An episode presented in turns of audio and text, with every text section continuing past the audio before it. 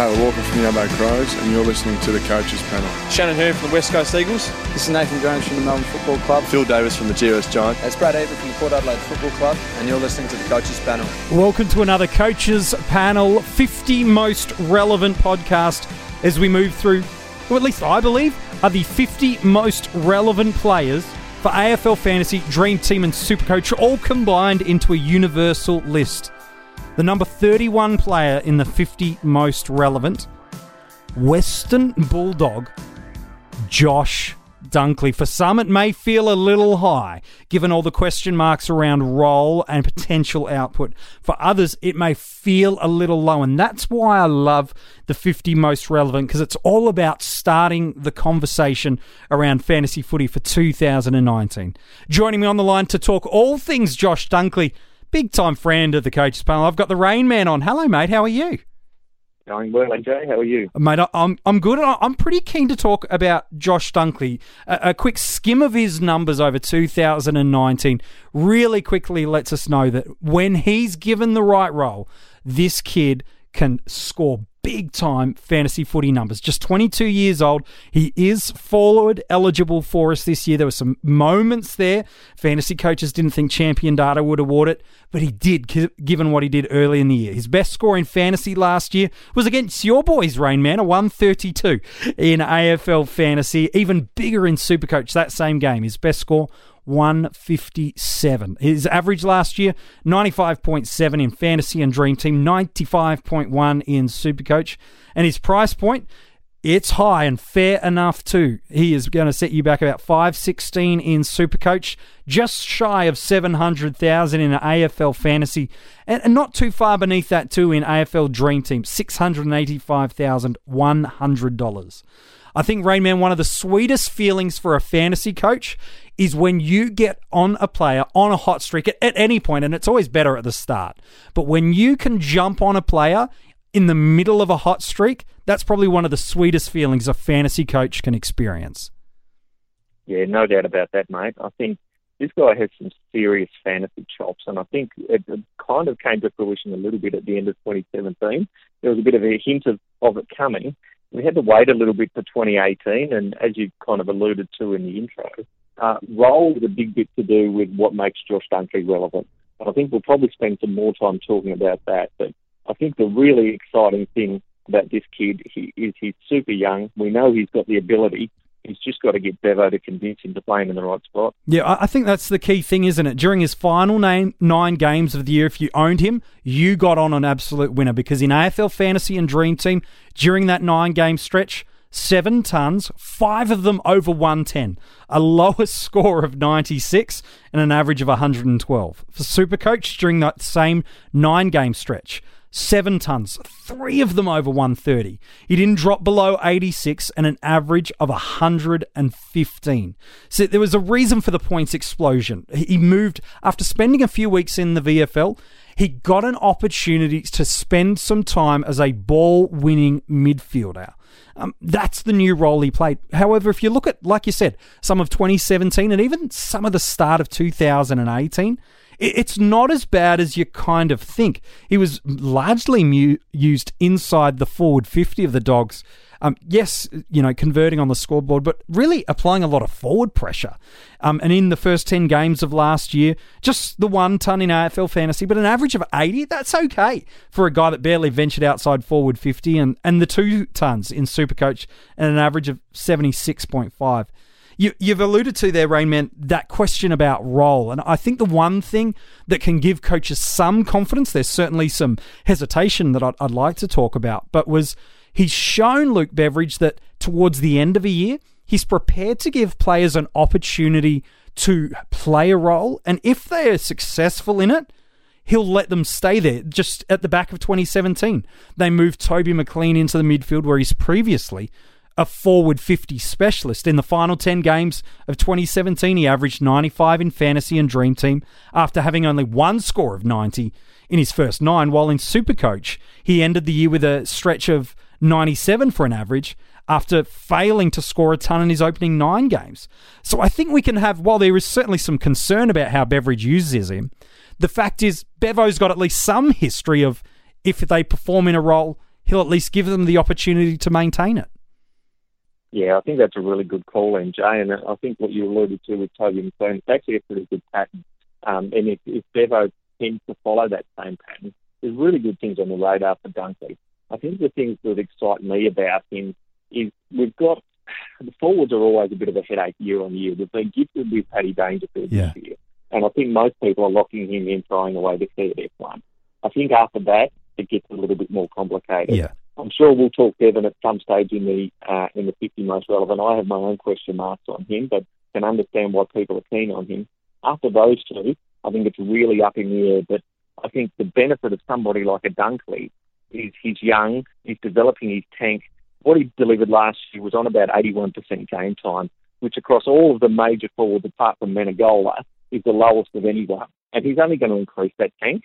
And his points per minute across the Western Bulldogs there's one shining example of a guy that has a tank that can run and can really score, and we all know that that's probably likely to be this season's number one scorer in Jack Macrae. Mm. Josh Dunkley was second behind him.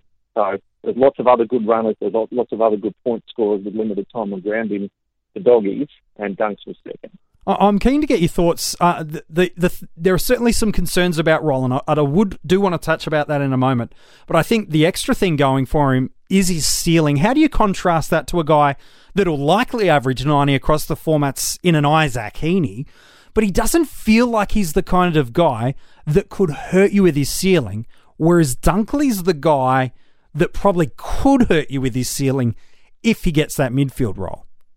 Yeah, and I think it's a really good comparison, MJ.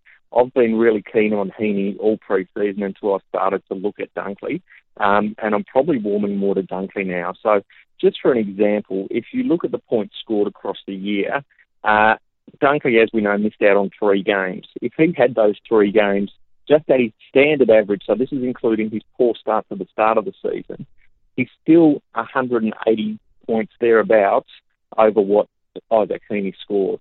So 40 to 60 points a game over what Heaney scored, and that really talks to his what his ceiling is.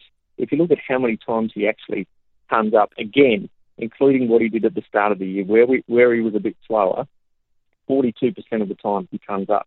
Now that's Mm. only behind Dangerfield, Devon, and Sam Menegola Yeah, of, wow. of the key forwards. So I think he's really got the chops about him, as you've said. And the other thing that he possesses, which I think is really good once you start to talk super coach, his disposal efficiency is fantastic. Yeah. He, he sits at around 70%.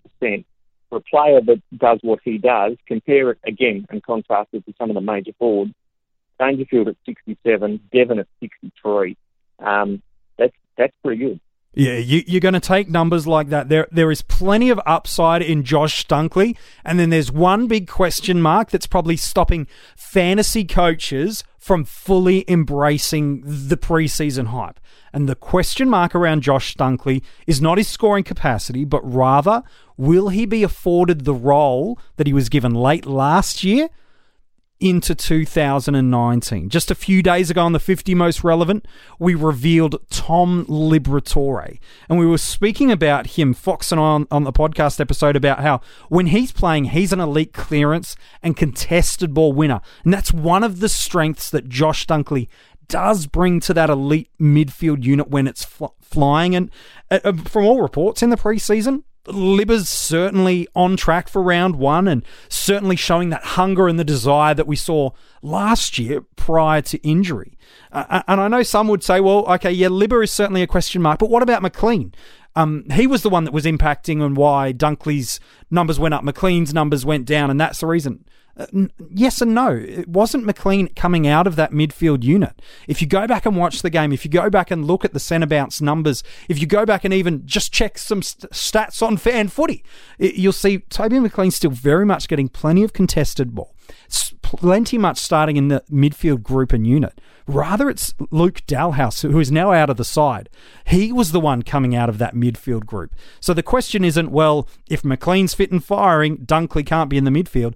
I think that's a little bit off the boil. I think the question mark is can McLean, Dunkley, then throw in Macrae, Hunter, the occasionals that come through the half forward flank, like the Daniels and the Wallaces, the potentials like an Ed Richards coming in, can they all coexist with Tom Liberatore coming back in and Marcus Bontempelli? So I think it's not McLean relevant that impacts Dunkley. I think it's more do they need Dunkley and Libba and can they coexist? Yeah, and I, I think that's the question. And I think it's really interesting that you bring Dahlhaus up in that scenario as well. So they have a gap in that forward 50 yeah. as well that Dahlhaus has created. Who plays that role? With crazy old man Bevo, we don't really know. And I think that's that's probably where the question mark comes in on a Dunkley. Is it safe to start him with that role uncertainty? Or is it a wait and see till he's by? And I think that's what coaches need to decide. Yeah, it is, and that was one of the things that helped the Dogs win the premiership back in 2016 was that versatility and flexibility. The negative for us as fantasy coaches is we can never have true confidence, probably outside of a Jackson Macrae. Um, that that one player is going to retain that role in the side. So if you've got that confidence that Josh Dunkley is going to stay and remain as a key part of that midfield unit, then you probably can have that confidence to start him. But if you don't have that sense of confidence, he's very much then becomes on the upgrade target. Is that where you're leaning to right now, Rainman? More of an upgrade target than a commencement player in your starting look, squad? Yeah, look, I really think so. Obviously, he'll be a JLT watch like everybody across the most relevant. Um, just to understand, I think that coexistence that you talk about. So it'll more be about role, and we talk about that all the time around JLT. Mm. Watch for the role, not the point. Yeah, and I think right. that's really key. And I think for me, he's a guy that can actually impact the game quite well. Not only does he score fantasy points, so it'll be what his impact on the game actually looks like and how that actually plays out for me, before the research, he was very much an upgrade target. Yeah. He's falling very much into a starting target right now. Yeah, I think there's still um, plenty of opportunities because prior to the final nine games, you go back and look at the start of what he did in 2018, and even as a junior, um, not a junior, sorry, in his debut year, there's some positive scores there for a guy that barely ventured outside forward 50. So even if he's not playing as an exclusive midfielder, his ability to add ball pressure on inside forward 50, his ability can, to convert and impact the scoreboard inside forward 50, even if he's getting just three, four, five, six midfield rotations a quarter, he's still got the potential to average 90 plus. So even if you don't see him as an inside, out and out exclusive midfield beast, he's got to be in contention for you. But like I said, if you've got any doubt or hesitation, lock in a premium somewhere else that you feel confident in. Don't just pick him for the sake of it, because if you don't feel confident he's going 100 plus, it's better to wait a little bit later on. Let's talk drafts, because this is an interesting one. Given where his average point lands him at, he's probably going to be going for some coach somewhere as an F1, given he's in that mid to high 90s range. I think the question is, and you've kind of alluded to it before, um, Rainman, outside of Dangerfield, you can build question marks around most forwards, some more than others. What kind of round range are you confident? Because he's going to be an F1 where you pick him. There's no way you're getting him at F2. There's only a handful, if that, of forwards ahead of him. Where do you feel confident going after Dunkley in, in a draft league? Because the potential's high, but there is also some risk attached to it. Yeah, look, I think it really comes down to strategy, and everybody plays a draft quite differently. And I think this year, particularly some of the changes coming in with the kick-in rule and so forth, I feel like forwards are going to be a little bit later. Yeah. So I feel like there's going to be a bit of a run on defenders. There's going to be obviously the midfield run, and rucks are their own quandary, which we've talked about a little bit. So I think someone like uh, there's going to be coaches that are going to be really hot on him. Mm. So I I can see him going probably third, fourth round, Yeah. um, quite easily. If you could land him as an F two by some Miracle, yeah. you you would be laughing. But I think as an F one, there's enough forwards are one of those things in the draft that you can, you know, your F four or F five tends to swap out across the year. Because they, they're the ones that jump up out of anywhere and you can pick them up off the waiver wire. So I think if you can lock in a good, consistent, and let's face it, at worst, I think Dunkley is an 85 forward. Yeah, I at agree. best, he can be one thing. Yeah, no, I think the sky's the limit, and, and the the basement of him it, it's not going to burn you. You're not going to lose your draft league because you jump on him with your third round selection. I, I, that's not going to cost you winning your draft league. What's going to help you win your draft league is nailing these later selections, some wise trades, some good waiver wire pickups. These are the things that kind of define your success or failure in draft leagues, not jumping on a guy who could go 110 in the third round. That's that's not going to cost you, that's for sure. Hey man, appreciate your thoughts today on uh, Josh Dunkley. Not a problem, MJ. Good to chat. Uh, if uh, you want to go back and check out the article, it is there at coachespanel.tv, as are all of the players we have revealed so far in the 50 most relevant. If you want to support the Coaches Panel, you can do that by leaving a five star rating and review where you get this podcast, or you can pledge and become a part of our Patreon and get some exclusive as well as early access to these podcasts of the 50 most relevant. We're almost wrapping up the 30s of the 50 most relevant, and we got another special guest coming very soon.